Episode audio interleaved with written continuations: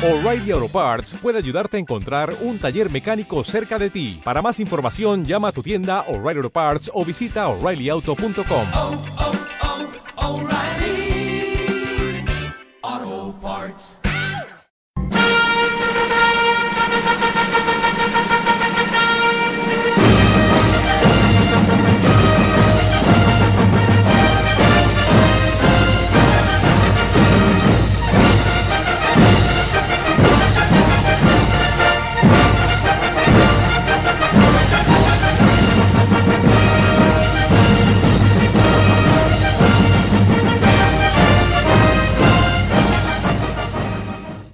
Hola a todos, bienvenidos una semana más a Buy the Dip Podcast, tu podcast de inversión semanal.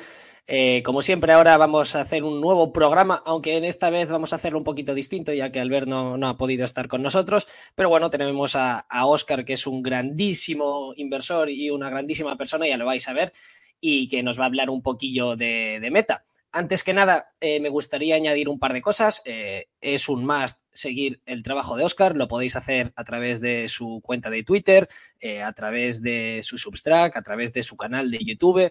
Ya vamos a dejar todos los enlaces en, en la descripción para que podáis darle clic y seguir su trabajo. Y también anunciar que Oscar mismo va a estar eh, este domingo presentando los resultados de, de Meta y hablando sobre Alphabet también en, en el canal de Momentum Financial, con lo cual, si os gusta lo que estáis viendo aquí, eh, no dudéis eh, este domingo de seguir viendo y escuchando a Oscar en, en el canal de, de los buenos de, de Momentum. Y nada, solo hacer esta pequeña introducción y Oscar, bienvenido, de verdad que es un auténtico lujo, un auténtico placer tenerte aquí. Muchas gracias por la presentación y encantado yo también de estar por aquí. Y pues vamos a empezar, ¿no? Eh, hablaremos de los resultados de Meta Platforms y hablaremos también de las perspectivas a futuro. Pero antes de nada, quiero iniciar un pequeño debate, a ver qué opinas tú también, sobre los cambios fundamentales en la, en la inversión, ¿vale? Entonces, aquí tenemos el gráfico a cinco años de Meta Platforms y, como veis, Eh, en general, antes de dos mil veintidós, teníamos una empresa que sí, que tenía sus dips, tenía sus bajadas, de hecho, bajadas pronunciadas, pero nada tan serio como lo que hemos visto después de dos mil veintidós, ¿vale? Entonces, yo, cuando compré Meta Platforms por primera vez, es donde veis ahí que pone P E R diecinueve coma cinco, beneficios por acción catorce, y teníamos una empresa que se llamaba Facebook, de hecho, y es una empresa que era un negocio asset light y es una empresa que dedicaba todo el free cash flow a recomprar acciones, ¿vale? Entonces teníamos una empresa que estaba creciendo mucho. De todas las FANG era la más barata con diferencia, con bastante diferencia, cuando yo la compré.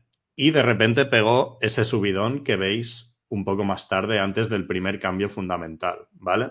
Entonces, cuando Meta pegó ese subidón, tampoco es que estuviera mucho más cara, porque realmente las ventas estaban subiendo mucho. O sea, relativamente, respecto a las otras FANG, cuando estaba a trescientos y pico, en mi opinión, no era ninguna locura su valoración.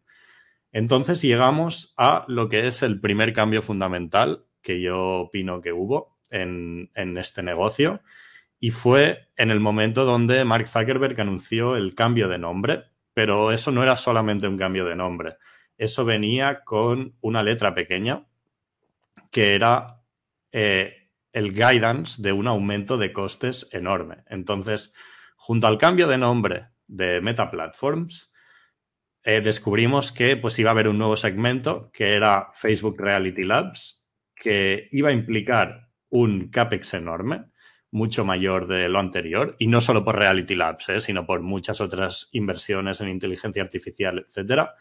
Y teníamos un nuevo negocio dentro de este negocio con pérdidas que iban creciendo, ¿vale? Entonces, el tema aquí, que yo no lo supe ver, yo no lo supe ver a tiempo, es que hubo un cambio fundamental enorme, porque la empresa te dijo, vale, ahora lo que vamos a hacer es aumentar las ventas, ahí la, aumentar los costes muchísimo, digamos, me lo invento, un cincuenta por ciento, ¿vale? Entonces, si tú proyectabas qué iba a pasar si no crecían las ventas y aumentaban los costes, lo que pasa es que los beneficios se iban a ir eh, al garete. Y eso es lo que terminó pasando. Y por eso pongo adiós margen de seguridad. Entonces, el debate es eh, cuando tú tienes una acción y te cambia la tesis de inversión, eh, pues yo opino que hay que saber, saber vender. Entonces, a trescientos y pico, yo creo que era una muy buena opción para vender y yo no la supe ver hasta que bajó a ciento sesenta o así, que vendí una gran parte, ¿vale? Entonces, ahora vamos a la bajada. Claro, empieza la bajada y empiezan a salir resultados. Y fíjate que un poco más allá tengo una flecha que pone beneficio neto menos cuarenta y uno por ciento. Eh, eso lo podías saber cuando valía trescientos, porque ya dieron el guidance. Entonces, tú podías saber que ese beneficio neto caería. Pero claro, a medida que empezaron a haber resultados cada vez peores, pues cada vez caía más y caía más la acción. Al principio una caída pronunciadísima que si tú mirabas al pasado decías, hostia, pero si está súper barata. Pero lo que tenías que hacer era mirar al futuro, ¿no? Entonces yo ahí aprendí bastante, la verdad. Y el, el net income de repente empezó a caer y caer y las ventas se estancaron o, se, o incluso cayeron un poco, ¿vale? Entonces ahí empieza el pánico enorme y es cuando pues, se empieza a cuestionar la integridad del modelo de negocio, cuando se empieza hablar de que Facebook está muerto, de que TikTok se lo va a comer, eh, cuando están habiendo todos estos cambios transformativos como Reels para luchar contra TikTok, cuando se habla de que, bueno, primero cuando se anunció lo del metaverso, el metaverso iba a ser la hostia y ahora se hablaba de que era quemar dinero y de hecho contablemente lo es por ahora. Entonces la acción siguió bajando y bajando y bajando hasta llegar a lo que yo llamo el cambio fundamental número dos, que ahí es donde yo volví a aumentar mi posición. O sea, yo tenía la primera compra a doscientos setenta o doscientos cincuenta, no me acuerdo. Vendí la mitad luego a ciento sesenta, que igual debería haberlo vendido todo. Y luego volví a comprar, por suerte, a noventa y tres, ¿vale? ¿Y por qué esto es un cambio fundamental? Porque pasó todo lo contrario y esto es lo que hemos visto en estos resultados. De repente pasaban de anunciar aumentos de costes a reducciones de costes, ¿vale? Y eso iba a hacer todo lo contrario, iba a hacer que el beneficio neto se recuperase un poco. Y por eso la acción estaba sobrevendida y de repente ha pegado este subidón desde los noventa y poco que se anunció ese día, era noviembre, yo me acuerdo, se anunció y yo compré y desde entonces ha pegado todo este subidón, ¿vale? Entonces vamos a hablar un poco del motivo de la bajada. Entonces, tú cuando inviertes en una empresa tecnológica, lo primero que esperas es apalancamiento operativo. Es decir, yo cuando invierto en una tecnológica lo que quiero es que haya, imagínate, vamos a hacerlo el ejemplo con una empresa pequeña. Eh, yo tengo unos costes de crear una app, por ejemplo, que pues tengo que contratar a diez programadores, dos personas de ventas, etcétera. Pero luego, a medida que van subiendo las ventas, yo no tengo que contratar a más programadores de forma incremental. O sea, por ejemplo, me pueden subir las ventas un cincuenta por ciento y yo puedo aumentar un veinticinco por ciento mi plantilla, ¿vale? Entonces, eso implica que el margen de beneficio crece mucho más rápido que las ventas. Pero aquí hemos tenido todo lo contrario. Si os fijáis, las líneas que he dibujado, las ventas desde el último trimestre de dos mil veinte están prácticamente planas, que es la línea negra, revenues, mientras que los gastos no han parado de subir y subir y subir. Y es por eso que el margen de beneficio pues, se ha ido al garete. Y ahora sí que es verdad que este es el último trimestre donde estos gastos son tan, tan elevados, pero eh, lo que queremos ver ahora que van a controlar las, los costes es que vuelvan a subir las ventas, ¿vale? Entonces, yo creo que es súper importante el control de costes porque la gente hablaba, yo me acuerdo hace tiempo, que mucha gente hablaba de que sí, que Meta es un negocio súper innovador, las tecnológicas no tienen por qué centrarse en los costes, pero aunque sean todo eso, eh, el control de costes es muy importante. De hecho, hay estudios. Yo el otro día me estaba releyendo el libro de The Outsiders, que es un libro que habla de los C E Os que tuvieron mejores retornos para sus acciones. Y todos tenían un foco enorme en el control de costes, ¿vale? Entonces yo pienso que además en un escenario de desaceleración, como vemos aquí, estos son los últimos trimestres, las ventas de Snapchat, que lo he puesto ahí, no sé ni por qué, Meta y Google, pues cada vez crecen menos y de hecho Meta bajan las ventas y, y claro, estabas subiendo los costes, por lo tanto era, o sea, era un, un desastre, ¿vale? Entonces, todas estas empresas tecnológicas han anunciado despidos, ¿vale? Y aquí tenemos los números para verlo en perspectiva, porque se ha hablado mucho de que han anunciado despidos y que han despedido a muchísima gente, pero no es verdad que hayan despedido a tanta gente. Si vemos Google, en el año dos mil diecinueve tenían ciento dieciocho eh, millones de trabajadores. No, perdona, ciento dieciocho mil. Uy, espera, aquí me estoy liando. Son en miles, son en miles. Esos son en miles. Vale, vale. ciento dieciocho. O sea, son ciento dieciocho... Los números son en miles, ¿no? Sí, sí, sí, sí, sí. ciento dieciocho mil. ciento dieciocho mil, ¿no? ciento dieciocho millones es imposible. Vale, sí, sí. De ciento dieciocho mil, aún así ha pasado a ciento cincuenta y seis mil. Y eso incluye ya los despidos y han despedido a doce mil personas, y... pero aún así el crecimiento es de treinta y siete mil, ¿vale? En Amazon, bueno, han duplicado la plantilla y los despidos pues son poquísimos. Y en Microsoft, lo mismo, han crecido un montón y hay muy pocos despidos. Donde más...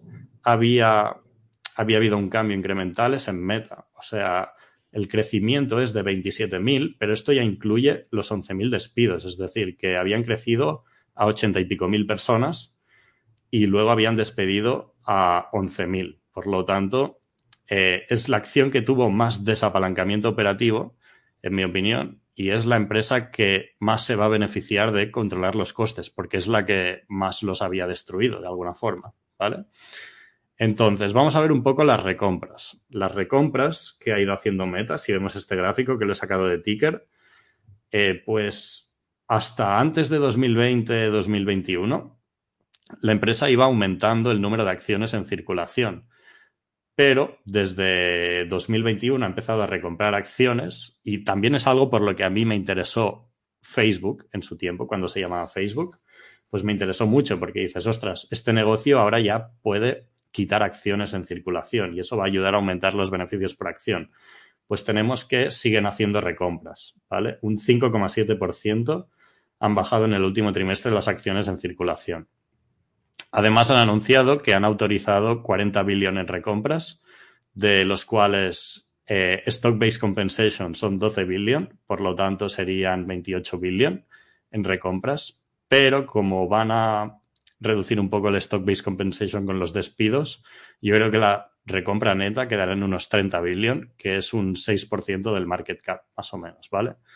Entonces, básicamente eso, es una empresa que se está canibalizando y, de hecho, un seis por ciento en un año no es poca cosa, ¿vale? Lo que sí que es verdad es que ha bajado un poco el cash, también salió hace tiempo que habían abierto una línea de deuda por si hiciera falta.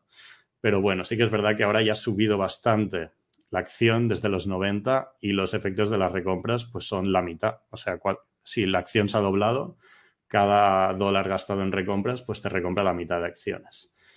Así que igual ya no son tan rápidas, ¿vale? Entonces, eh, tenemos también Reality Labs, que le he llamado aquí la incineradora de dólares del metaverso, ¿vale? Eh, esto son las oficinas de Meta. Y la chimenea donde veis que sale fuego, pues es, es la, la parte de Reality Labs, ¿vale? Están muy ilustrativo. Están ahí quemando dólares. Entonces, vamos a verlo un poco en números. Si os fijáis, a la derecha del todo este gráfico, en el Q cuatro del dos mil veintidós, las ventas de Reality Labs, que es todo lo del metaverso, son setecientos veintisiete millones. Y las pérdidas son cuatro mil doscientos millones, o sea que es una locura. No, o sea, por ahora está en una fase del negocio que es como una startup de las más locas que hay, ¿vale? Entonces, todo esto está financiado, por supuesto, con el operating income de Family of Apps. Entonces, si os fijáis, Family of Apps, el último trimestre, el revenue es treinta y un billion y el operating income es diez coma sesenta y siete billion, ¿vale? Que de hecho ha bajado, porque si miráis el Q cuatro del dos mil veintiuno era quince coma seis. Entonces la acción se ha pegado un tortazo y claramente es merecido. Es decir, cuando valía trescientos era un negocio bastante distinto. Si os fijáis en Q cuatro dos mil veinte, las pérdidas por Reality Labs eran dos billions, ahora son cuatro coma dos.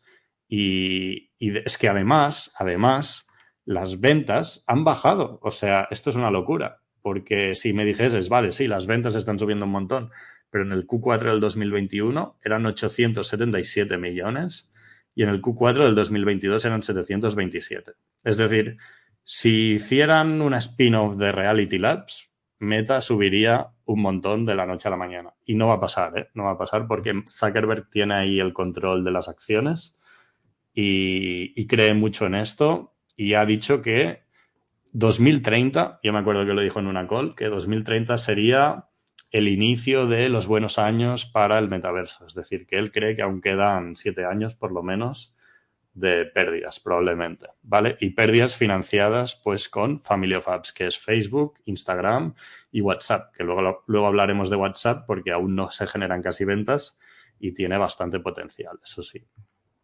Entonces, si vemos los resultados del Q cuatro, aquí he puesto que no importan mucho estos resultados. ¿Y por qué no importan mucho? Porque incluyen los costes de la estructura del pasado. Es decir, ahora van a empezar a hacer recortes, van a intentar ser más eficientes.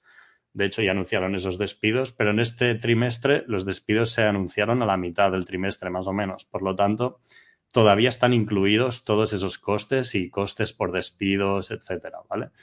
Entonces, lo que sí que es importante son las ventas, que si nos fijamos bajan un cuatro por ciento, pero esto también es por el impacto de la, de la bajada del, del euro respecto al dólar, ¿vale? De la subida del dólar. Entonces, es lo que os decía, el desapalancamiento operativo. Ventas, menos cuatro por ciento, costes y gastos, más veintidós por ciento. Eso hace que el operating margin baje muchísimo, del treinta y siete al veinte por ciento, y una bajada de income from operations del cuarenta y nueve por ciento. Entonces, eso es pues lo que ha hecho que baje Meta. Pues es, en mi opinión, es un daño autoinfligido. Si nunca hubiesen creado Reality Labs, si nunca hubiesen sobredimensionado la empresa, no habría hecho falta. Pero es lo que es. Lo que también es verdad es que muchísimas de las inversiones que han hecho les han permitido, pues, luchar contra TikTok, crear el Reels, es decir, adaptar su, sus apps a las nuevas necesidades del mercado, ¿vale? Eso sí que es verdad. Por lo tanto, han gastado mucho y también están gastando un montón en centros de datos y en otras cosas. Pero, en mi opinión, se pasaron y, y de hecho, Zuckerberg, antes de rectificar, decía que no, no, que él iba a seguir así, hasta que finalmente tuvo que rectificar y anunciar los, los despidos. Entonces, vamos al guidance de dos mil veintitrés, ¿vale? Eh, aquí podemos ver que en dos mil veintiuno las ventas eran ciento dieciocho billion y en dos mil veintidós han bajado a ciento dieciséis coma seis.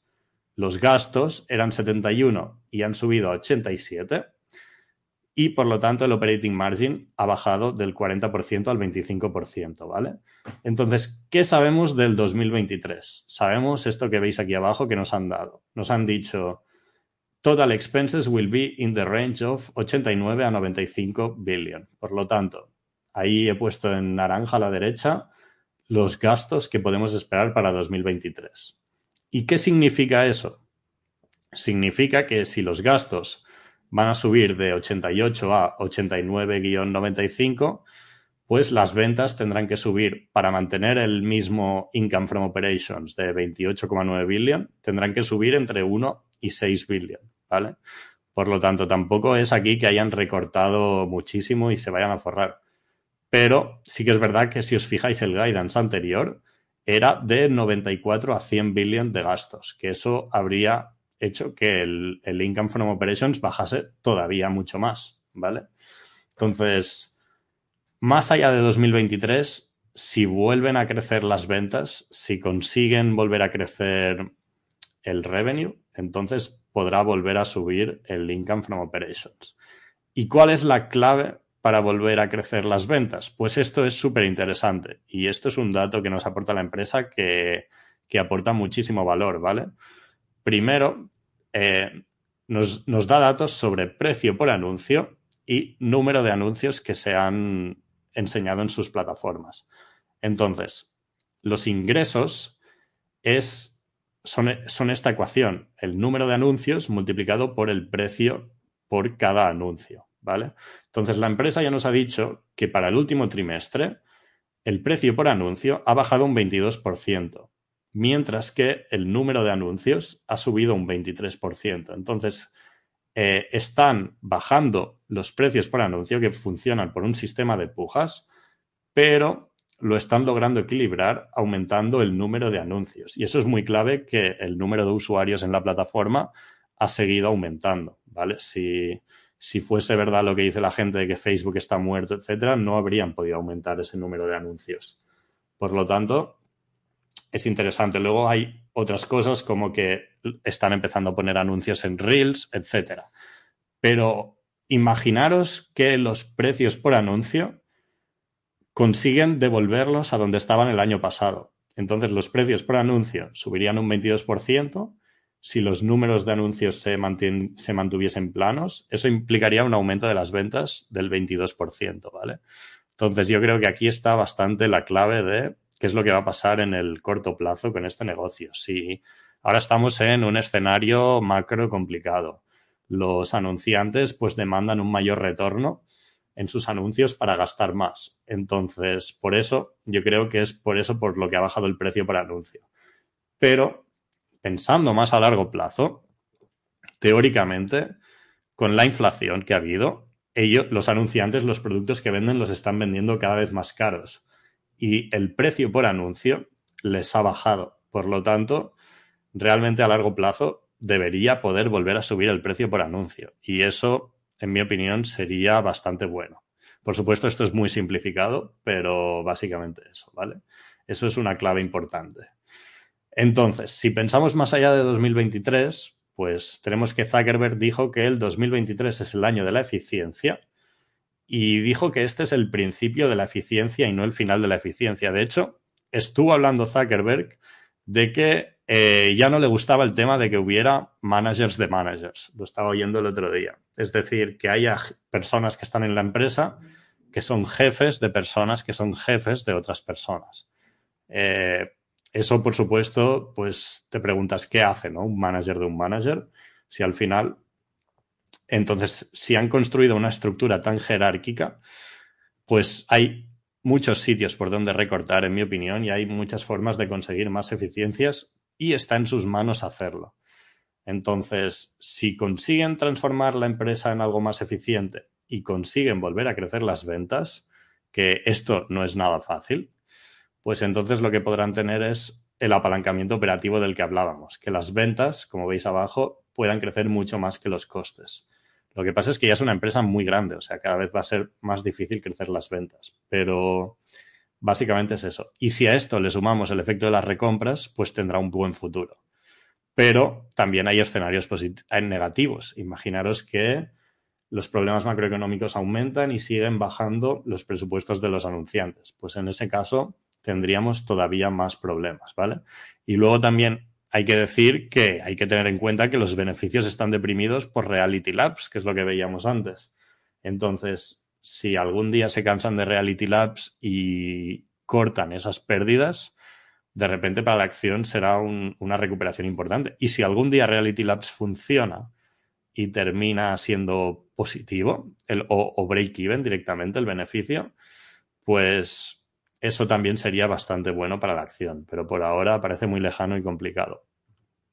Entonces, este tuit lo vi el otro día y me hizo gracia y me he acordado de él, que dice, eh, pequeño recordatorio que en el dos mil uno los monos que perdieron todo su dinero, en el año dos mil apostando por Ponzis, que eran empresas que eran, bueno, estafas Ponzis como las que hemos visto en el dos mil veintiuno, de repente rotaron a los generales tecnológicos que eran seguros y luego se dieron cuenta de que estos big tech, estas grandes tecnológicas, pues los clientes de, de estas grandes tecnológicas eran los Ponzis que luego, que luego explotaron. Entonces, gran parte de, de los presupuestos de Meta y Google eran estas startups que pierden dinero, que aquí le llaman Ponzis, pero bueno, son startups que pierden dinero, que tenían dinero de rondas de inversión para meterlo a, a estos anuncios. Entonces, es normal que si estas empresas están sufriendo muchísimo por la subida de tipos, etcétera, pues es normal que, que bajen las ventas de Meta y de Google o, o que se estanquen. De hecho, es sorprendente que, que tampoco hayan bajado prácticamente. Están planas, más o menos. Entonces, veremos cómo avanza la cosa en dos mil veintitrés. Pero este sería la tesis bajista. Y aquí ya te dejo a ti.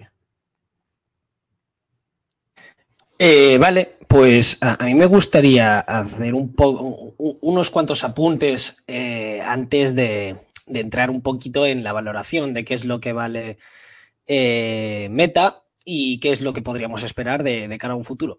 Si me permites, y vamos a la primera sí, sí. diapositiva que habíamos visto, que es el, el gráfico de, histórico de Meta. Eh, Meta ha sido una empresa en la que no es el primer rodeo que sufre, en el sentido que no el metaverso, que ahora parece que ha cambiado totalmente la narrativa, no es la primera vez que eso sucede con, con Meta igual. Eh, y la historia empieza desde mucho, mucho, mucho más antes que todo esto. Eh, yo diría que la primera acción controvertida de Zuckerberg, más o menos, fue la compra de Instagram, que la compró cuando tan solo tenía dos años de vida y pagó nada más y nada menos que eh, mil millones para comprar Instagram. Y además, sí. por aquel entonces, Instagram tenía como unos catorce empleados o una cosilla así. Y después ahí fue eh, extremadamente eh, criticado. Eh, la otra compra eh, sería tal vez WhatsApp, por la que pagó eh, dieciséis o diecinueve billones, dieciséis si no recuerdo mal, eh, y también, o sea, WhatsApp había estado un poquito más desarrollada, WhatsApp había visto eh, que Instagram había ido como un cohete y no quería repetir eh, lo mismo. Pero pagó dieciséis billones por una app que contaba con cuatrocientos sesenta y cinco millones de usuarios, pero que era una máquina de perder dinero. Y aún así, también fue extremadamente criticado. Y es normal que lo fuera, aún seguimos sin, sin ver WhatsApp eh, monetizado y no ha dado dinero eh, a los accionistas de, de Meta. Después también tuvimos en dos mil dieciocho, que todos os vais a acordar, el escándalo del Cambridge Analytica, que provocó que las acciones se desplomaran un cuarenta por ciento, y también le sumamos el, el pánico que había en el mercado por aquel entonces, y eso provocó, pues bueno, el desplome tan significativo de, de, de Meta, para después subir un ciento noventa por ciento desde, desde entonces. Eh, ahora tenemos la, la parte del metaverso, que puede llegarse a convertir en algo en algún día o no. Pero la cosa es que yo creo que en el metaverso eh, se ha hecho algo que es muy negativo y es que a los accionistas no se les ha explicado realmente qué es. Ha dicho, bueno, sí, esto va a ser la hostia, es el futuro, todos vamos a usar esto. Eh, te pone unos vídeos en el que ves personajes de la Wii literalmente cómo se mueven y claro, los accionistas ven esto y cómo se queman billones y billones y dicen, pues, pues, oye... No, no con mi dinero. Eh, y es normal que se asusten, pero es que Meta en ningún momento ha, ha presentado un modelo de negocio sólido con el metaverso. Simplemente dice, eso va a ser muy grande y ya está. Y ahí hay un problema de comunicación brutal, que yo creo que si lo arreglan y dicen, mira, es que con el metaverso se va a hacer esto, se va a hacer lo otro, tenemos pensado implementar esto y de esto vamos a generar tanto. Entonces yo creo que los accionistas serían un poco más pacientes si ven que realmente hay un plan ahí, pero es que por el momento no, no lo hemos visto. Está claro. Eh, y de, si me dejas una puntualización, sí. de todas las cosas, todos los escándalos, el Cambridge Analytica, etcétera, que has dicho antes, el, la compra hmm. de Instagram, de WhatsApp, ninguno hizo que el, el beneficio neto bajase un setenta por ciento, un sí. cincuenta por ciento. O sea, para mí este es el primer cambio fundamental. No ya en narrativa, yo hablo de, de que esto era un cambio fundamental en, en el beneficio neto de la empresa. Hmm. O sea, esa, para mí esa era la diferencia vale. hmm. con los otros. Sí, sí, sí, sí, totalmente de acuerdo. Eh, pero quitando también esto de, del metaverso, eh, tenemos distintas narrativas, pero que van cambiando eh, según sube o baja la acción. Es eso que el precio genera narrativas. Eh, Anteriormente teníamos los problemas legales, que si Facebook es un monopolio van a ir a por, a por vosotros.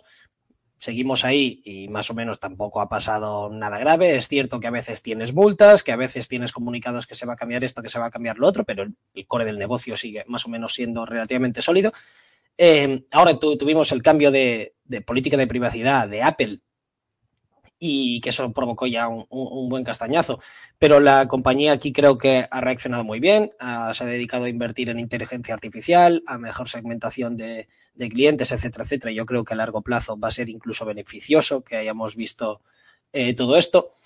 Después tenemos la que esa ya la has comentado tú, Oscar, la de Facebook está muerto. La realidad es que ves como Facebook sigue aumentando pese a su tamaño eh, en millones de usuarios todos los trimestres. Bueno, es cierto que algunos están planos, pero no, no decrecen a nivel significativo, sí, y la tendencia es, es alcista.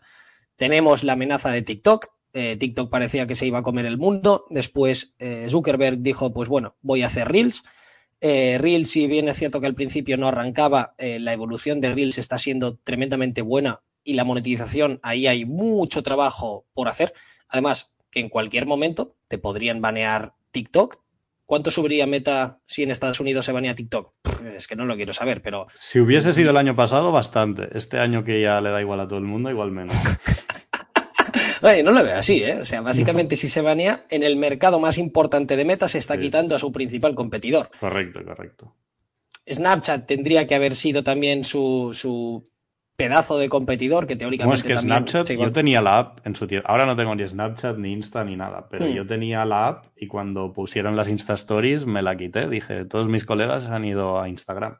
Sí, pero bueno, en Estados Unidos sigue siendo muy, muy, muy popular, ¿eh? Entre los jóvenes, muy popular. Sí, sí. Sí, sí. Eh, además también Ivan Spiegel puede tener sus cosas, pero tonto no es, eh, y en cuanto a realidad virtual y todas esas cosillas ha hecho un, un buen trabajo. Lo que pasa es que sinceramente yo creo que no puedes competir contra Zuckerberg, que es, es puros efectos red. Eh, me refiero que eh, problemas ha tenido siempre, eh, además eh, Zuckerberg en todos los guidance que ha dado, en las transcripts, es un tío que siempre ha sido muy negativo y después ves que la realidad termina siendo otra. Eso que te comentabas, eh, que no te diste cuenta hasta que estaba a ciento sesenta, que iban a haber un desplome en el net income. Eh, puede que sí, pero ¿cuántas veces Zuckerberg en las transcripts ha dicho, joder, estamos jodidos, bla, bla, bla? Y al final, pues... Sí, sí. No, no, mal. O sea, no era, que me, no era que no me diese cuenta, ¿vale? Esto, o sea, era que yo creía en el largo plazo de la empresa y dije, voy a aguantarlo. ¿Vale? Hmm. El, esta caída del net income. Lo que pasa es que con el tiempo me he dado cuenta que lo más importante es, la norma número uno es no perder dinero. Entonces, hmm. eh, cuando ves que se va al margen de seguridad, aun por mucho que te guste la empresa, por mucho que te guste la acción, yo creo que hay que vender y con un cambio sí. fundamental justificado. Entonces, yo digo a trescientos, ¿eh? Que yo me di cuenta, dije, hostia, eh, esto, los beneficios van a caer. No, no vendí porque mi estilo de inversión entonces... era distinto, era yo voy a largo plazo, me gusta mm. la empresa, superaré todo, tal. Mm. Pero me di cuenta que, hostia, yo sabía que las acciones iban a bajar. O sea, porque cuando se anunció, sacaron el guidance y sobre todo después del primer trimestre que ya se había publicado, se veía que iba a ir a peor. Mm. Entonces, de hecho, vendí tarde, pero aun cuando vendí a ciento sesenta, bajó otro cincuenta por ciento, quiero decir, casi. Entonces, mm. eso. Luego volví a comprar, porque también es eso, cuando cambia, cuando anuncian ese control de costes, dices, vale, mmm, van a pensar un poco en los accionistas. Pero es que la narrativa antes, pero no la narrativa del mercado, sino la de la propia empresa, sí. era, no, no, vamos a gastar lo que haga falta para, para el TikTok y para el metaverso y lo que haga falta, ¿sabes? Sí, sí, sí, totalmente. Y bueno, al final, cuando... esos son procesos dinámicos, cuando cambian la situación... o cambiamos nosotros o nos pegamos tortas, eh, que aquí hemos pasado todas. Sí, sí. Pero yo creo que la imagen ahora en Meta es muy, muy, muy distinta. Eh, aquí recomiendo seguir a, a Pedro Gutiérrez y eh, Correcto. a, es el a que Benito más sabe. Fontana. Sí, sí, sí.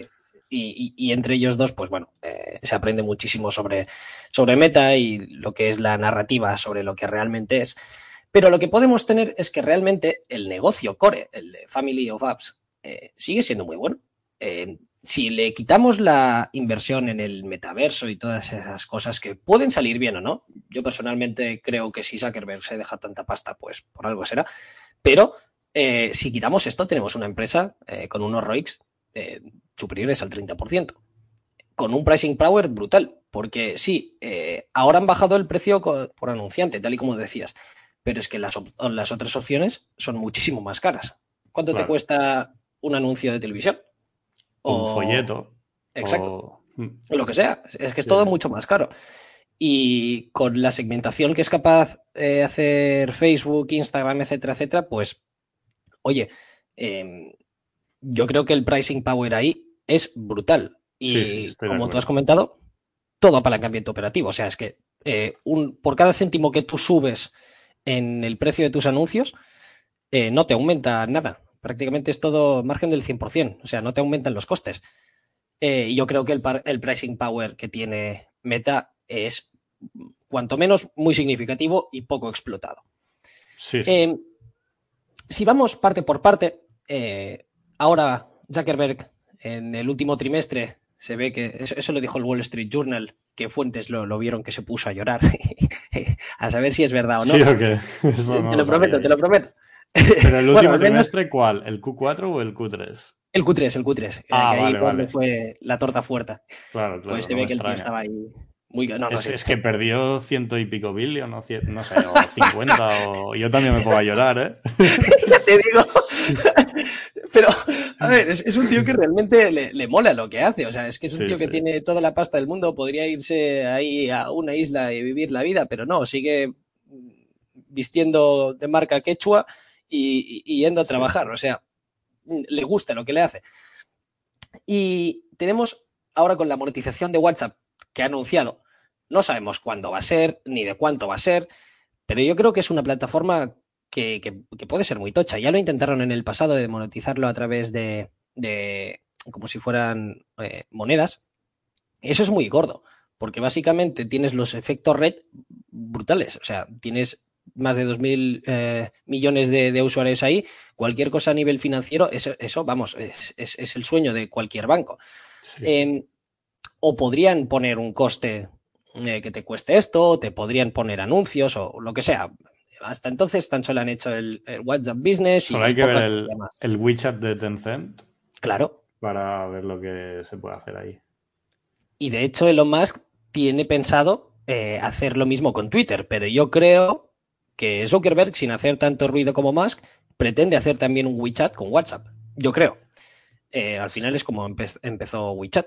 Y, y bueno, yo creo, el tema, que ahí, sí. creo que ahí había un tema con Apple que, o sea, en, en China tú puedes tener una super app, pero Apple tiene como una normativa de que no puedes instalar apps dentro de una app o algo así. No me acuerdo muy bien, pero eso era un impedimento grande. Sí. Pero bueno, algo, algo sacarán, pero Apple controla bastante a todos estos. Pero tan solo que lo hagan, eh, por ejemplo, en India, que ahí dudo que la claro. gran mayoría de gente vaya con iPhone, sino que va a ir con Android, casi seguro. Ahí India es donde Facebook es más popular, crece más, etcétera, etcétera. Ahí sí, podrían sí, hacer sí. como un test de prueba, eh, lo vas pasando después a Europa, aunque sea tan solo para Android o lo que sea, hasta que Apple, por propia presión, se vea obligado a acceder o, o no. Pero bueno, es el punto es que es pura opcionalidad lo que sí, pueden sí. hacer ahí. Eh, ¿Cómo lo van a hacer? Es, es que ni idea. La cosa está, eh, cuando Zuckerberg eh, compró eh, WhatsApp por unos dieciséis billones, pues pagó más o menos treinta y cuatro dólares por usuario. Si lo hacemos con los dos mil millones que tiene actualmente, ahora más, eso serían casi setenta billones actualmente. Con Messenger pretende hacer más o menos lo mismo, pero bueno, como Messenger está más integrado dentro de Facebook, eh, yo creo que el valor es significativamente menos, además tiene la mitad de usuarios, pero bueno, le ponemos nueve dólares por usuario, que muy conservador me parece. Es que tienes otros nueve billones. Sí. Eh, lo descontamos al diez por ciento, a siete años, que más o menos va a ser lo que van a tardar en monetizarlo, a saber si tardan más o menos. Pues bueno, el valor presente serían de cuarenta billones. Después tenemos la Family Apps. Eh, contando un año pésimo, como, como hemos visto con todo lo que has expuesto, eh, como ha sido dos mil veintidós, eh, generaron un EBIT de cuarenta y dos billones, que, que no está nada mal teniendo en cuenta el año que es, que es publicidad, es cíclico, pero es que estamos ahora en la parte más o menos complicada, que si hay una recesión, pues bueno, podría bajar aún más, pero mmm, yo creo que es conservador usar ese número. Sin ir más lejos, en dos mil veintiuno, creo, eso me, me vas a corregir si me equivoco, pero eran como unos cincuenta y seis billones o una cosa así. Sí, algo más. Era un... Sí, de memoria no lo sé. Por ahí, pero bueno, o sea, signific- significativamente más. Y bueno, pues se le aplica un múltiplo de quince veces, que me parece más o menos conservador, teniendo en cuenta el histórico, el modelo de negocio, eh, R O I C del treinta por ciento. No, espera, el segundo que tengo aquí, sí. dos mil veintiuno, Income from Operations era cuarenta y seis y ahora es veintinueve. O sea... Eh, eso no es así, pero te lo voy a comprobar, pero juraría que no era así. A ver, espera. Eh, tiki, tiki, tiki. ¿Estás mirando trimestrales o anuales? Anuales. Family. O sea, el, el reporte que acaban de sacar, uh-huh. Income from Operations, es veintinueve para todo el dos mil veintidós. Eh, no, mira, lo tengo aquí. Consider Edited and Segment Results, Family of Apps. Eh, family of ah, apps, para Family of Apps, claro, claro, claro, vale, claro. Sí, sí, que yo, yo estaba sí. viendo el global, sí, sí. Vale. No, no, el global no, el global no. Vale, pues no, no, para sí, Family sí. of Apps eh, exclusivamente son de cuarenta y dos coma seis billones. Eh, en dos mil veintidós, sí, sí. En dos mil veintiuno fueron de cincuenta y seis coma nueve. Lo que pasa es que les jode es que las pérdidas de Reality Labs pues han sido de trece coma siete claro. billones, eh, que ahí es la, la parte. Y el total sí, son eh, casi treinta, veintiocho coma nueve, sí. por ahí. Pero bueno, eh, si hacemos una suma de partes, es decir, vamos pata por pata. cuarenta y dos billones, múltiplo de quince, que me parece bastante justo, eh, seiscientos treinta millones. El, el Reality Labs lo contamos a una valoración de menos diez billones, teniendo en cuenta que cuando compraron Oculus, que fue en dos mil catorce, se dejaron más o menos unos dos billones. Pero bueno, supongamos un impairment, un impairment al estilo de la adquisición de Jules, en que terminas con, pagando mucho y teniendo nada, pero bueno, les descontamos estos diez billones. Pues el total sería más o menos de seiscientos sesenta billones, le sumamos la caja y equivalente, le restamos la deuda, pues ahí llegaríamos a un valor de seiscientos cuarenta, lo que supone que Meta a día de hoy estaría cotizando a más de un veinte por ciento de descuento de N A V. Con una empresa de estas características en que el metaverso puede llegar a ser o no ser, pero me parece que es algo muy, muy conservador. Y si contamos tan solo eh, el Family of Apps, estaría cotizando a niveles de dos mil veintidós a un E B I T de tan solo doce veces, cuando el histórico ha sido superior a veinte, vamos, eh, desde siempre. Eh, Si se ponen a recomprar estos tíos, es que yo creo que pueden generar muchísimo valor. Además, lo de recortes de personal, lo que habéis puesto en esta diapositiva, es que me parece alucinante, sinceramente. Eh, como muy bien has comentado, eh, tienen eh, más de setenta mil empleados. ¿Qué hacen? De verdad, ¿qué, ¿qué están haciendo? O sea, es que no lo sé. Me dices Amazon que tiene tantos. Bueno, vale, entre bueno, los repartidores... Bueno, ¿tú has visto los vídeos entonces... de los TikToks? Sí, claro. Claro, y, claro. Y que, espera, eh, que son TikToks esos vídeos, eh. No son Reels. A ver, es, es que no sé. Eh, estas cosas es algo que yo no entiendo. Lo, lo, o sea, pagan unos salarios desproporcionados. Eh, según los vídeos de TikTok, eh, básicamente no trabajan. O sea, es que no, no lo entiendo. No. Y solo se van a cenar. O sea, yo creo que aquí, si Zuckerberg... Ahí está el tema. ¿Sabes qué pasa? Que, sí. O sea... Una empresa es un sitio por donde entra dinero, tiene unos gastos y queda un beneficio, ¿vale? Entonces, cuando no hay un manager enfocado en el control de costes, los gastos tienden a acercarse todo lo posible a las ventas, ¿sabes? Claro. Y cuando tú descentralizas eh, los recursos humanos de una empresa, es los incentivos de la gente. O sea, el sí. de recursos humanos, sus incentivos es contratar. Y al final eso se transforma en una mafia, donde sí. contratan a quien les apetece, pagan un pastón y a todo el mundo que está allí ya le va bien que el status quo se mantenga. Entonces, para tú cambiar eso en una tecnológica es muy difícil y tiene que ser el C E O sí. el, el, o el, el accionista principal, Mark tiene todos los derechos de voto, el que lo haga. No lo, recursos humanos no lo va a hacer, van a hacer lo sí. que les digan.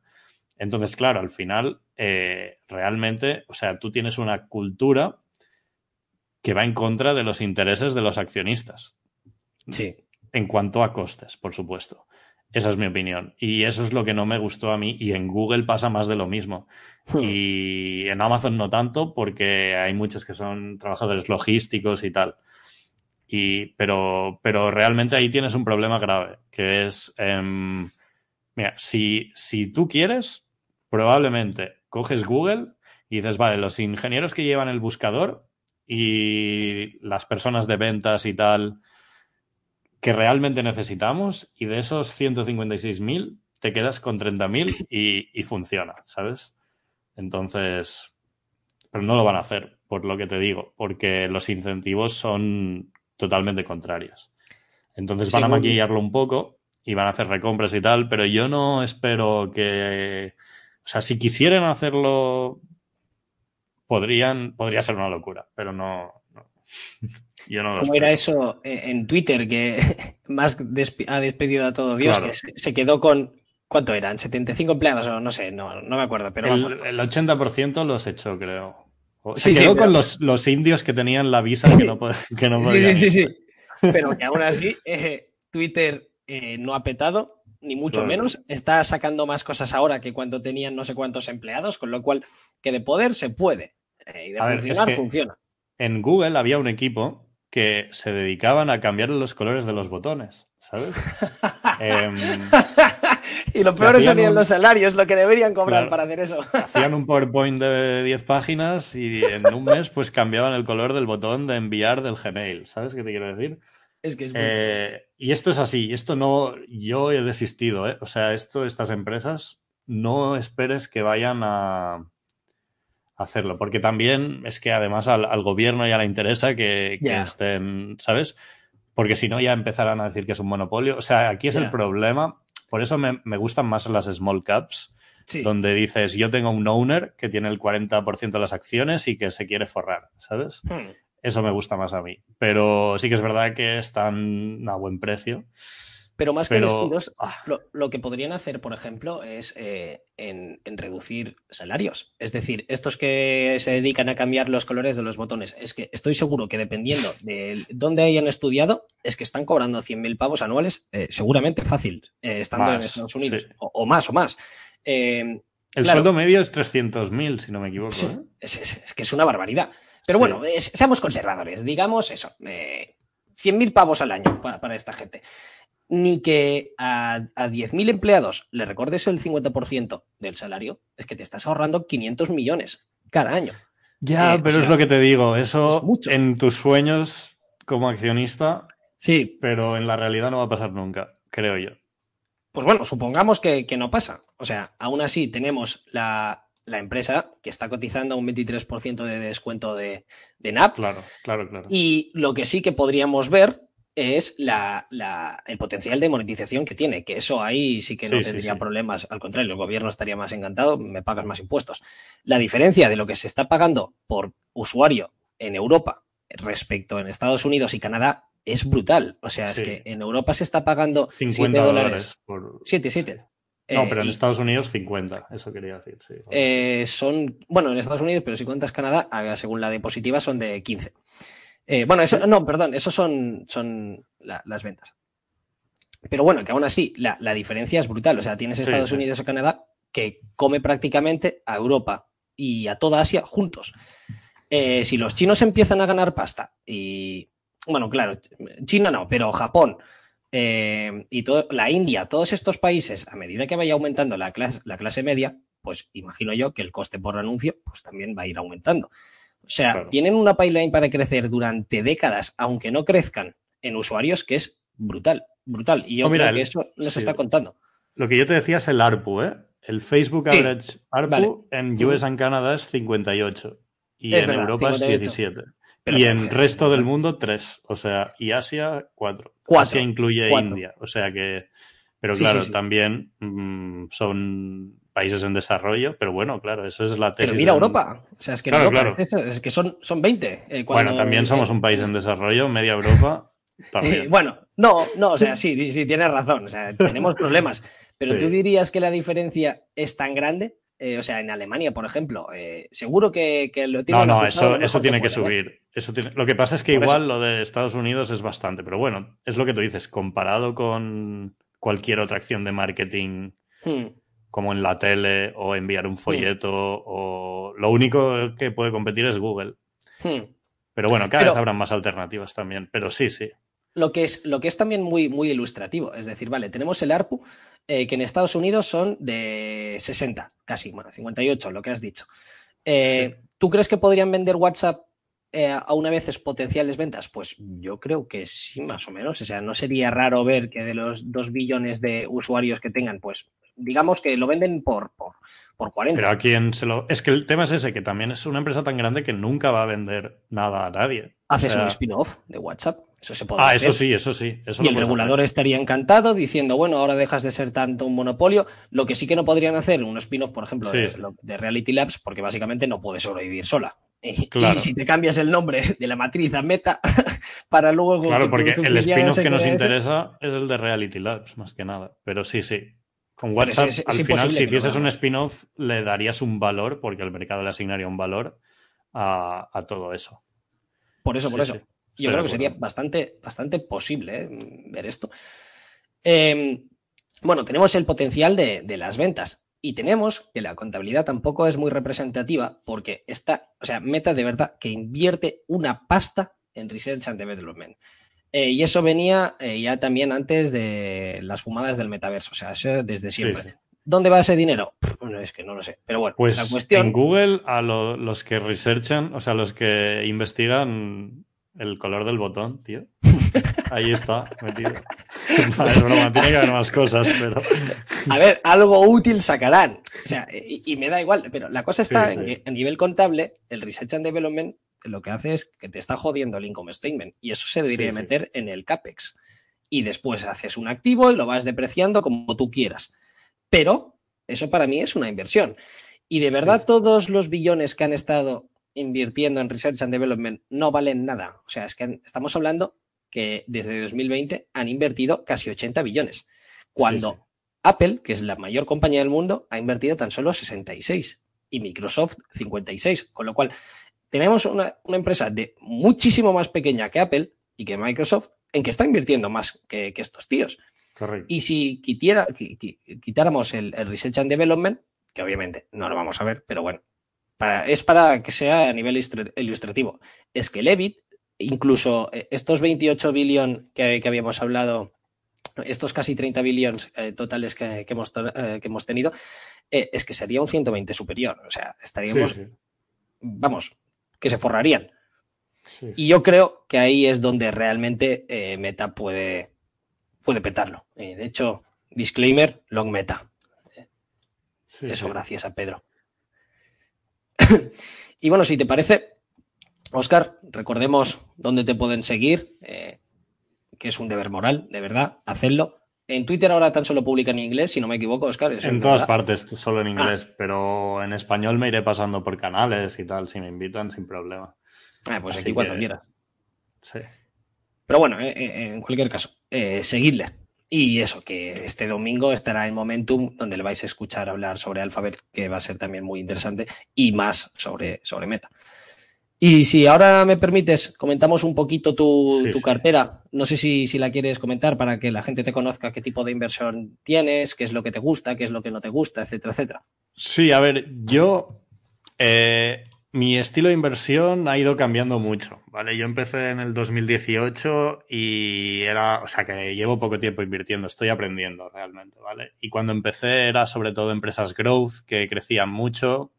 Me, bueno, no sabía, me daba igual la forma en que creciesen, pero sinceramente gané muchísimo. O sea, porque claro, del dos mil dieciocho al veintiuno, invertir sí. en empresas growth pues salió muy bien. Eh, entonces luego...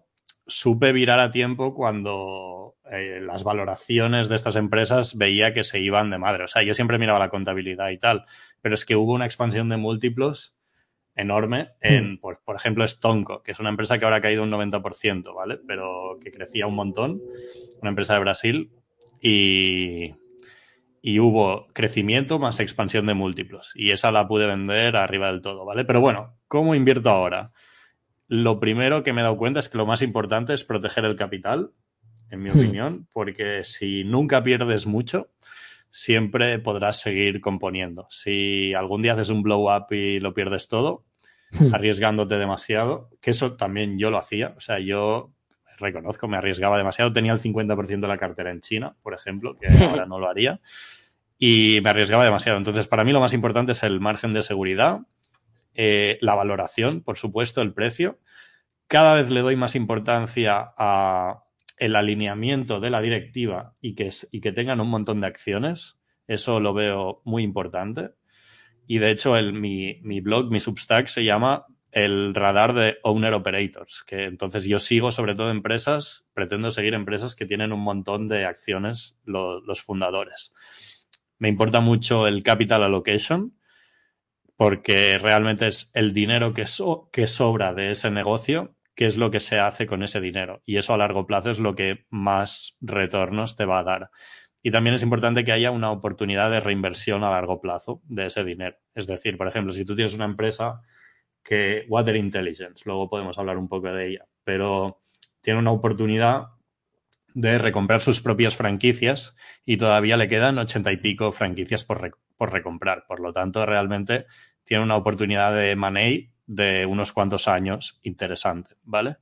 Entonces, que el negocio sea resistente y duradero, Eh, pricing power para com- combatir la inflación y una ventaja competitiva. Esas son las cosas en las que me centro ahora, pero como digo, yo estoy aprendiendo y va evolucionando.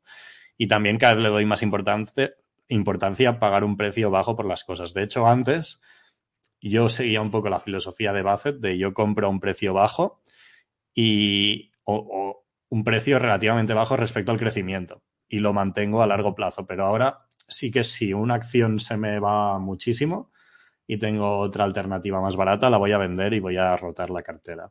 Eso antes no lo hacía. Y eso también me llevó a grandes caídas que podría haber evitado, ¿vale? Y si comentamos un poco la cartera, la primera posición es la única china que me queda, que esta la llevo desde dos mil veinte, cuando estaba por debajo de... O sea, cuando el enterprise value era negativo y pesa un dieciséis por ciento. Y bueno, esta acción vende terminales de pago, se conoce bastante en la comunidad, Pax Global Technology. Yo la tengo. Y, sí, sí, sí, ya me lo comentaste. Al bueno, al bueno de Gabriel. Sí, sí, gracias al bueno de Gabriel. Todos entramos ahí por el bueno de Gabriel. Entonces, yo entré en dos mil veinte a tres coma cinco Hong Kong dólares, creo. Ahora está a siete. Y bueno, el tema es que luego tuvo la redada esa del F B I, que mm. la bajó un cincuenta por ciento, pero es que ahora está tirada de precio. Y la redada esa que tuvo del F B I ya se ha demostrado que no... O sea, que no era nada porque... contrataron a Palo Alto Networks, que es una firma de ciberseguridad, para que los investigase. Entonces, bueno, es una acción muy barata. Esta es como value, ¿vale? ¿Y cuál es mi problema con esta acción y con todas las chinas baratas? Pues que no recompran. O sea, al final, si tú vales siete y tienes tres en caja, tú podrías retirar eh, tres séptimas partes de las acciones, por decirlo de alguna forma. Y, y cuando valían cinco, ¿pero qué pasa? Pues podrían haber retirado tres quintas partes de las acciones, pero no lo hacen, primero, porque no hay cultura de hacerlo, y segundo, porque por ley solo les permiten el seis por ciento de recompras al año. Entonces, lo que hacen es pagar dividendos, y las acciones chinas que están tiradas tienen un dividend yield, o sea, un, un payout ratio muy bajo, ¿vale? Hmm. Entonces, yo, sinceramente, con Pax, claro, está demasiado tirada de precio, no la voy a vender ni de coña, pero... sí que es verdad que si subiese mucho la vendería, pero es que tenemos los earnings que van a crecer al veinte o al quince durante muchos años y está siete veces beneficio y con tres o cuatro dólares en caja. O sea, y realmente es que lo están haciendo muy bien respecto a Ingenico y Verifone, que es la competencia. Sí. Sí, sí. Y básicamente eso. Entonces, Alphabet... Eh, Esta... Es... La... Alphabet y Meta, si, si te parece, dejarlas para, para, para Momentum Financial. Sí. Y, y a, si a, vamos a, a Water Intelligence, que es así que de verdad que me leí tu análisis en, en el Substack y, y me pica mucho la curiosidad por esa, ¿eh? Sí, es, Water oh. Intelligence, eh, o sea, tú tienes a Patrick de Sousa, que es el C E O. Sí. Esta la descubrí por el canal de Kim Abril, que se llama mmm, Draco Global. Sí, Draco Global sí. En YouTube. Sí, sí, sí. sí. Eh, muy interesante. Eh, la descubrí ahí y luego creo que Adrián Rivero también publicó un análisis, entonces yo la analicé. Y bueno, al final es una empresa que se dedica a reparar fugas de agua y el tema es una, empre- es una small cap muy pequeña, de cien millones de... ciento once. ciento once de libras. ciento catorce, perdón. Sí, ciento catorce millones de libras, aunque su negocio está en Estados Unidos, es un poco raro eso, pero... Básicamente, lo interesante aquí es que el fundador tiene el cuarenta por ciento de las acciones, que eso a mí me interesa mucho, y significan noventa veces su salario anual. Por lo tanto, todo lo que pase eh, en el futuro con la acción importa mucho más que lo que él vaya a ganar con su sueldo. Y ese es el tipo de cosas que a mí me gusta ver. Y es un tío que ha estado ejecutando súper bien, o sea, aumentando los beneficios por acción un veinticinco por ciento al año mediante eme and a con recompras de sus propias franquicias. Bueno, eso si queréis entrar en mi blog, ahí lo tendréis explicado. Mm. Y mediante también crecimiento orgánico. Entonces, es un, un sector resiliente que se merece unos múltiplos altos y esta empresa está a veinticinco veces beneficios. Pero bueno, si miras el free cash flow y lo ajustas al working capital, está bastante más barata. Pero bueno, para mí es una muy buena opción. Luego está Eurofins Scientific, que esta es una empresa de, del sector científico, concretamente de testing. Es decir, tú eh, eres su cliente y les mandas una muestra, pues por ejemplo, de una muestra alimentaria. Yo, yo soy una empresa de leche y de cada lote que fabrico de leche, pues yo le mando un envase para que ellos lo analicen. Y ellos le, les hacen un test para ver si tiene bacterias y tal. Entonces te lo certifican y tú ya puedes vender ese lote, ¿vale? Y pasa también con muchos tipos de test, ¿vale? Esto, esto he puesto un ejemplo. Entonces también el C E O es eh, Gilles Martin, es en francés, Martin Gilles o algo así, Gilles Martin, Gilles Martin, y también tiene el cuarenta por ciento de las acciones, es un, bueno, es, de hecho es de las mejores empresas de Europa en cuanto a retornos desde que se creó. Y por no decir la mejor. ¿No la has visto esta? También tengo no. un artículo. O sea, si buscas, se creó en... Hizo la I P O en los años noventa y esta la acabo de comprar a sesenta y cuatro dólares. ¡Buah! Estoy... ¿Eh? Casi un cuarenta mil por ciento desde inicio. Claro, el tema es que yo soy químico y yo conozco el sector científico y eh, es un sector, es un sector muy resistente y muy duradero. O sea, es un sector donde, por ejemplo, eh, Meta, vale, sí, tiene su moat y tal, pero no me sorprendería que en quince años tuviese problemas. Es cíclica. Por... Sí, okay. Pero no... Aparte de que es cíclica, eh, vale, sí, t... o sea, no me sorprendería que apareciese otra app que finalmente sí que consiguiese lo que pretende mm. TikTok y la derrocase. Es muy difícil, pero mm. a Eurofins no. Porque ellos tienen una red de laboratorios establecida. O sea, los negocios científicos como Thermo Fisher, como Eurofins, como Danaher, son negocios uh-huh. súper duraderos que llevan sí. pf, décadas y, y siempre habían estado muy caros. ¿Y qué pasa? Que con Eurofins concretamente, que con el COVID se forraron porque empezaron con productos relacionados con el COVID, con test y cosas así, pero ahora todas esas ventas las han perdido de golpe, mm. porque y, y por eso la acción ha caído tanto. Si te fijas, ha caído un cuarenta y pico por ciento, ¿vale? Mm. Y ahora está, o sea, para mí, para la calidad de negocio que es, creo que está a price to free cash flow, no, enterprise value free cash flow dieciocho o algo así, y a P E R veintidós, y el P E R tiene un montón de amortizaciones. Bueno, mm. a mí me encanta esta. Y, y básicamente eso. Luego está Markel Corporation, que esta es algo esta sí. más, más defensiva. Y en los cinco últimos años, bueno, es una aseguradora que además tiene... Es como un mini Berkshire, le llaman, pero es una aseguradora llevada por Tom Gaynor desde hace mucho tiempo. Y el tema es que los tipos de interés, eh, los tipos de interés que estaban bajos, a las aseguradoras les, les, les jodió muchísimo, porque ellos no. tienen... O sea, el din- básicamente los clientes les adelantan el dinero y ellos lo invierten en bonos y acciones. Entonces, cuando los bonos daban un dos por ciento o un uno por ciento, pues no ganaban casi nada con eso. Y ahora que los tipos han subido, yo creo que las aseguradoras se van a ver beneficiadas. Entonces, la que más se ve beneficiada es Fairfax, que la vemos dentro de nada. Pero básicamente eso. Ahora, con el float, van a ganar más dinero. Y también eh, el negocio asegurador sigue creciendo. Ahora el book value está deprimido porque les han bajado las acciones, pero, pero yo creo que los próximos cinco años, diez, serán mucho mejores que los anteriores cinco, básicamente. Luego está Fentra, que esta es una de Momentum, que básicamente, bueno, es una small cap que se ha comprado unos activos de petróleo en Angola y es mi única acción de petróleo. Y para mí es interesante porque mientras todas las empresas están recomprando acciones, están parando la producción, esta es una empresa que si sale bien la tesis del petróleo, eh, pues se va a ver muy beneficiada, porque esta sí que busca eme and a para, sí que tiene bastante riesgo, pero sí que busca hacer eme and a para aumentar su producción, básicamente. Entonces, ahora tienen un activo solamente que aún no está confirmado. En Momentum tienen un vídeo de esta empresa. Uh-huh. Y básicamente han comprado el activo con deuda. Y ahora está como a per tres y tienen algo de deuda. Pero bueno, yo, y el, también el management es interesante, son ambiciosos. O sea, yo me centro mucho en el management, como ya ves. Hmm. ¿Vale? Entonces es mi única acción de petróleo. Yo petróleo no pondría más del diez por ciento en la cartera, personalmente.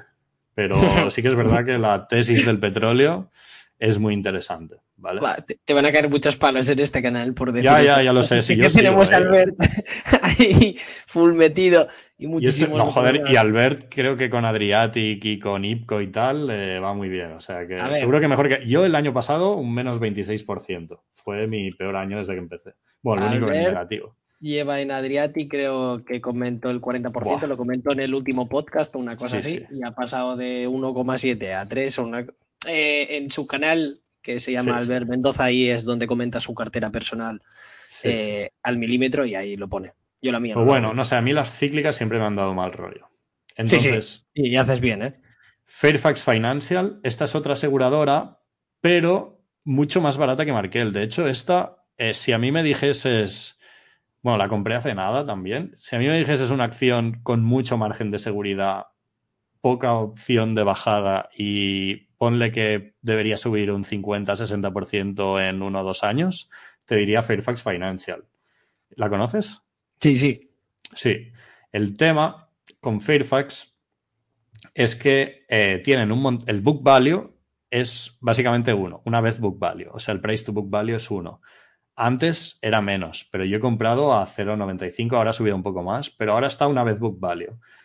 Y... solo con lo que van a ganar con la cantidad de bonos que tienen, con los tipos de interés al cuatro por ciento, y si el negocio asegurador no crece, es un earnings yield del quince por ciento, lo que te hace subir el book value un quince por ciento.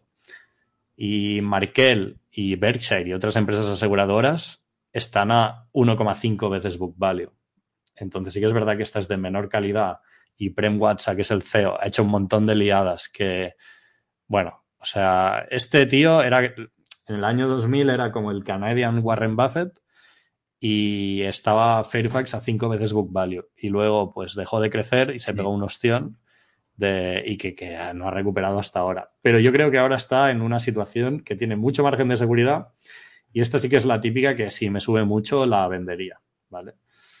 Luego ASOS. Esto es un error lamentable de mi dos mil veintidós, pero que ahora se está salvando. Eh, lleva un year to date de, no sé... A ver. Como todas las británicas, al final se, sí. se la pegan. O sea, un year en, to date del ochenta por ciento. El Reino Unido no, no, no se ha salvado nada. Bueno, el tema es que ASOS, eh, claro, también hay el problema de Shein, pero ASOS es como un e-commerce de ropa barata, ¿vale? Pero no tan barata como Shein, no, te da, no, de, no de tan poca calidad. O sea, en teoría ellos te dicen que tienen una mayor calidad que Shein. Y, y Shein es el gran competidor chino, ¿vale? Pero ASOS, ¿qué es lo que ha pasado? Que los... O sea, yo compré ASOS, eh, la primera compra a dos mil quinientos o así, y ahora vale, no llega a mil. Y el tema es que ASOS está en un proceso de expansión internacional donde primero estaba en U K, luego se expandió en Europa y ahora se está expandiendo en Estados Unidos. Pero ASOS es una empresa que tiene un margen de beneficio súper bajo porque la ropa tiene que ser barata, es el fast fashion y todo eso. Mm. Entonces, la ropa tiene que ser barata, te tiene que llegar rápido a casa y eso es un mal negocio realmente. ¿Y cuál fue el problema? Comprarlo en un periodo de inflación elevada. Claro, eh, el petróleo sube, los costes de transporte suben y, bueno, con la crisis que hubo de los containers, que yo en la sí. empresa donde trabajo lo hemos vivido, que un container sí. pasó de dos mil dólares a doce mil o catorce mil para llevar cosas de, sí. desde China, por ejemplo. Entonces... Básicamente eso, tenemos, teníamos una empresa de margen operativo bajo, tres por ciento, que se ha ido a margen operativo negativo, menos uno, ¿vale? Mm. Y se ha pegado un ostión. Y también la compré mmm, a un precio que no tenía margen de seguridad. O sea, pensando más pues un poco en, el, en los posibles retornos que en el margen de seguridad. Y eso es lo que mm. estoy intentando evitar. y me comí una buena bajada y ahora se está recuperando y yo creo que ahora es muy buena. No tanto como hace un tiempo a quinientos, porque se acaba de duplicar, pero sí que es verdad que ahora están haciendo toda una serie de cosas para reducir costes y volver a ampliar el margen de beneficio. Entonces, es una empresa que está a cero coma dos veces ventas. Yo no me esperaba que bajaría tanto, sinceramente. Pero en U K se lo han cargado todo. Y esto ha bajado a cero coma dos veces ventas. Y claro, solo con que te suban el margen de beneficio al tres a cuatro por ciento, esto va a volar. Y es en lo que están trabajando, ¿vale? El problema es que todo es esto, o sea, por ejemplo, ahora van a recortar cosas como, pues, igual en Australia eh, te aumentan los plazos de envío y van a hacer cosas que probablemente bajen las ventas, hmm. pero, pero va a aumentar el margen, que es lo importante. Entonces, pasa de ser una empresa growth a una, mmm, por favor, no quiero quebrar, ¿sabes? Muy típica esta y, historia. Sí, sí. Y, pero, pero esta yo creo que se va a salvar. Y de hecho tienen a un C E O español ahora. Eh, han cambiado el C E O y todo. Claro, también una empresa que no había... ¿Hay alguna activista ahí metido, no? Porque es que suena como la típica en que se mete no, ahí no. cualquier activista y, y, te, y, y termina siendo, vamos, un home run de toda regla. Que yo sepa, no, no hay ningún activista que yo sepa. Justo hoy, por cierto, eh, Ryan Cohen ha empezado una... Una sí, lo he visto. En, en Nordstrom, más o menos sí. Una tesis hecho, parecida, muy parecida. ASOS vende, ASOS vende en Nordstrom. Vaya. Eh, o sea, a través, es como el Corte Inglés de Estados Unidos, más o menos, ¿no? Mm. Sí. Pues ASOS vende por ahí también. Pero sí, sí, al final, eso, pues todas las empresas que las, la, tenían un margen de beneficio bajo y la inflación les ha subido los costes, pues han pasado de valorarse a treinta veces beneficios a... cero coma dos veces ventas porque beneficios ya no hay. Esto es... Ahora igual está cero coma cuatro veces ventas, pero cuando lo miré hace poco... Es que es el mundo retail al final este, ¿eh? O sea, es sí, la sí. parte retail en que las hostias siempre son más fuertes de, de lo que te esperas precisamente por esto. O sea, claro. no, no, no he analizado eh, ASOS así en profundidad, pero la típica historia es que tú te ves el I R y sí, te dicen que sí son muy buenos, que sí son muy diferenciales, pero a ver, vamos, ¿hasta qué punto realmente tienes ventajas competitivas? Normalmente no. No, no, no tienen ninguna. Por eso, no por eso. Ninguna. Y a la mínima que se vienen mal dadas, eh, es que todas las zurran y, y no es para nada raro ver quiebras, ampliaciones de capital muy dañinas, porque claro, ahora sí, están en pérdidas y están implementando programas para, para reducir costes. Pero, ¿y si se retrasan un poquito? A lo mejor te tienen que diluir a saco y aunque luego terminen claro. logrando los márgenes del tres por ciento que comentabas, tú puedes llegar a perder dinero. Por eso su- suelen ser complicadas sí, sí. invertir en retail. Y no solo eso, sino los inventarios, el cash flow, claro. porque sí, sí, es una liada. Y, y de hecho es que la tesis de esta empresa era que en Estados Unidos, o sea, en U K tienen un EBIT del ocho por ciento, pero en Estados Unidos tienen un menos cuatro, porque mm. les salió mal la expansión ahí. Y la tesis inicial era, vale, cuando Estados Unidos pase del menos tres al más ocho, pues el, el EBIT medio de la empresa subirá un montón y los beneficios subirán. Y por eso mm. cotizaba... cuando llegó a cotizar a cinco mil. O sea, mm. yo compré a dos mil quinientos, que ya había bajado un montón, un cincuenta por ciento. Mm. Eh, pero básicamente es eso. Además de todo, en, bueno, también les echaron de Rusia, o se fueron ellos. Se fueron, probablemente. Y, y eso era el veinte por ciento del EBIT, ¿eh? Que, o sea, un... O el, no Hostias. sé. Sí, sí, bueno, pero pues que no vendían mejor, ¿eh? Casi nada, pero lo que vendían ahí lo debían vender con Muy un rentable. buen margen. No sé, era una parte importante. No sé si el veinte o... ¿Pero qué? Pero... Es la típica que le gusta a Barry esta, ¿eh? Sí, sí. Y eso, ahora se ha vuelto un turnaround. Ahora está en rollo, pues vamos a recortar lo que podamos y a ver cómo le damos la vuelta. Y en teoría, para la segunda mitad del dos mil veintitrés, deber, deberían tener EBIT positivo. Entonces, luego está Embracer Group, que esta es la, el C E O es Lars, y esta empresa... Es súper interesante, también la lleva Gabriel, no sé si la conoces. Sí, sí, sí, sí, sí que la conozco. Y es muy interesante lo que hicieron el, antes de, de la subida de tipos. Lo que hacían era arbitraje de múltiplos. Es decir, yo cotizo a treinta veces EBITDA y diluyo mis acciones para comprar negocios a cinco veces EBITDA. Hmm. Entonces, claro, con esta ingeniería financiera, que es lo que hizo, eh, ¿cómo se llama? El del libro de los Outsiders. Ah, no hay muchos si que lo han hecho. Eh, Mark Leonard. No. Sí, sí. Bueno, Mark Leonard no, di... no, no, Mark Leonard no diluye. Eh, perdón, es el, el de Instalco. Eh, ah, sí, ese. Bueno, pues básicamente estos es creo eso. que hacen lo mismo. Eh, bueno, la típica acciones. empresa de, que consolida al final. O sea, sí. te dedicas a hacer esto. Yo emito acciones a treinta veces EBITDA y compro negocios a cinco. Pero ¿qué pasa? Que ahora ellos están a cinco. Entonces, o, o algo así, o a siete.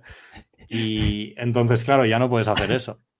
Y ahora se trata de que el, o sea, crecimiento orgánico y control de costes e intentar aflorar valor. Entonces, para mí lo interesante es eso, que Lars tiene eh, todo su patrimonio. Lars Wingefors es el C E O. O sea, a mí, para mí esto es muy importante. Si van mal dadas, que, que haya alguien ahí que tenga todo su patrimonio metido o gran parte. Para mí es muy importante. Que puede salir mal, pero normalmente... O sea, alguien va a perder más. Claro, con ASOS desapareció toda la directiva, tío. O sea, empezó a caer la acción y de repente te encuentras que se, que se van todos y que están buscando un C E O mm. y que no lo encuentran, ¿sabes? Eso como ¡pah! Fatal. Ahí fue una mm. liada.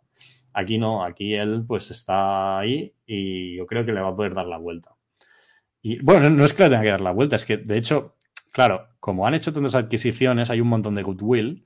Y si tú miras los earnings son negativos, pero el free cash flow es positivo cada trimestre. Es decir, que tampoco es que estén en una situación rollo o hago una adquisición o quiebro. No, no, tienen free cash flow, ¿sabes? Entonces, básicamente de, es eso. De, de Embracer, no sé si era eh, Manu Rujano, no me acuerdo quién lo comentó, o Carlos Santiso, eh, no, no me acuerdo, alguno de estos eh, que dio algunas dudas que me parecieron eh, muy, muy razonables en cuanto a la compañía, es decir, que pinta bien, pero que le encontraba algunas partes, o sea, que no decía en ningún caso eh, que a estos precios eh, lo más probable es que sea un no-brainer, pero no, no me acuerdo, eran algunas críticas que parecían tener todo el sentido del mundo. Seguramente, eh, no si, lo voy a buscar. Eh, creo que era que compraban algunos negocios en que decías, sí, bueno, lo estás comprando a cinco veces EBITDA o lo que sea, pero esto para qué lo quieres, una cosa así. No me acuerdo, Correcto. Luego te lo voy a buscar y te, te lo enviaré. Eh, a ver, era algo muy, muy interesante en mi opinión. Sí, pero lo que sí que, si te fijas, o sea, el Adjusted EBIT por acción, que excluye uh-huh. las amortizaciones estas del goodwill, Eh, eso no ha parado de crecer. O sea, los beneficios mm. por acción y el free cash flow por acción no han parado de crecer. Y bueno, si estos negocios que se compraron hace tiempo son realmente una mierda, lo veremos. Mm. Y por ahora parece que no. Es decir, no... ¿Sabes? Mm. Se, se verá en el futuro si todo lo que han comprado es malo. Pero mm. sí que es verdad que son... Claro, ¿qué te compras a cinco veces EBIT? Pues... Lo más... No te, compras la, no te compras Activision, ¿sabes? Sí, sí, sí, por supuesto. Entonces, eso. Y Autopartner. Autopartner es la última que la compré hace poco y hasta más veinte por ciento o así. Es interesante esta, pero era una posición pequeña. Debería haber puesto más. Pero Autopartner es de Polonia. Está como a P E R ocho y crece en un veinte por ciento anual. Y básicamente venden recambios de coches a los talleres y también a particulares, pero sobre todo a los talleres. Y bueno, las empresas de Polonia están tiradas. Sí que es verdad que hay bastante inflación allí. Y tienen expansión internacional, o sea, están saliendo fuera de Polonia. ¿Y por qué la hice una posición pequeña? Porque si tú miras el margen de beneficio, en los últimos dos años se ha expandido muchísimo. Y a mí me da mal rollo que eso se vuelva a contraer y que no esté realmente a P E R ocho, sino que esté realmente a P E R dieciséis, ¿sabes? ¿Pero eso, eso por qué debería pasar? Eh, Pregunto, ¿eh? Todo el sector, por ejemplo, Intercars, todos han aumentado su margen de beneficio porque con la inflación ellos subieron los precios de los productos, pero no subieron los sueldos de sus empleados. Hmm. De hecho, yo me acuerdo leer el report y ver que el coste medio de un producto ha subido un veinticinco por ciento y el sueldo de los empleados un dos por ciento o algo así, ¿sabes? Entonces, eh, estas cosas tienden a converger. Pero no sé si... Yo creo que no va a pasar. Por eso compré, ¿eh? Quiero decir, yo la tengo, esta acción. Pero la hice una posición pequeña porque le veo ahí ese riesgo. Pero aunque baja... De hecho, ya han bajado un poco el margen de beneficio.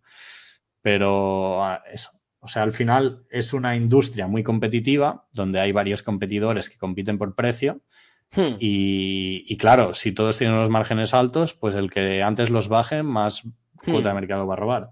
Claro. Y claro, por eso lo hice una posición más pequeña, pero es una empresa muy interesante también. Y básicamente eso. Y cash, ahora tengo cero coma uno, pero bueno, espero tener más en marzo. Por lo tanto, en marzo estaría sería más alto porque va a entrar. Entonces, si vuelve a bajar el mercado, me podré aprovechar. Pero sí, básicamente esa, eso es la cartera ahora mismo. Y luego, bueno, tengo mi hipoteca tipo fijo, que la compré en, con mi novia en dos mil veinte. Y, y eso... ¿Qué interés? uno coma sesenta y cinco, que yo he visto muchos más bajos. Me estás vacilando. No. A uno coma sesenta y cinco. Pues, esa ha sido la mejor inversión, ¿no? O sea... Sí, uno coma sesenta y cinco a treinta años. En Venga ya. Bueno, sí, sí. Me, me cortaría un dedo, ¿eh?, por tener eso. Pues yo he visto uno por ciento y he visto... Buah, locuras. Pero yo es en ese momento es... fui, hice mi ronda por los bancos, ¿sabes? Yo, o sea, empecé... Yo vivía en casa de mis padres y ahorraba todo, ¿sabes? Hmm. Del trabajo y lo invertía. Entonces, claro, todo empezó a subir y dije, guau, pues ahora ya tengo para la entrada y tal. Claro. Y empecé a hacer la ronda de los bancos y alguno de los bancos, pues... te ofrecía la Caixa, que ahí ofrecían sí. tres y pico, que digo, me estáis robando si los tipos son cero, ¿no? Ya. Yeah. Pero, pero el B B V A fue uno coma sesenta y cinco y básicamente eso. Pero yo he visto gente que supo buscar bien y encontró uno por ciento o uno coma cinco a treinta años. Qué bárbaro. Pero bueno, que yo estoy contento con mi uno coma sesenta y cinco al final. Si la inflación es un seis y tú tienes ahí un montón de dinero prestado al uno, ¿sabes? Pues... Sí, sí, te renta. Te Hostia. renta, sí, sí. Y al final es eso, que no pagas un alquiler también. Vas... Ya. O sea que... Ya, ya, ya. Pues y eso, bien, eso es lo que yo tengo. Pues si queréis saber más, eh, de nuevo, eh, seguid a Oscar en todos los canales, en su Substack, en su canal de YouTube y en sí. la cuenta de Twitter. Y recordad que este domingo pues se va con los chicos de Momentum Financial a hablar sobre Meta y, y sobre Alphabet. Eh, nosotros lo dejamos por aquí hasta ahora. Eh, Oscar, un auténtico placer tenerte aquí. Espero Encantado de hablar contigo. Cuando quieras. Esto, vamos, Muy cuando bien. tú quieras, te vienes. A ver si a la próxima está también Albert y, y hablamos de algún, de algún temilla. Muy bien. Pues muchísimas gracias y nos vemos en el próximo programa. Chao, chao.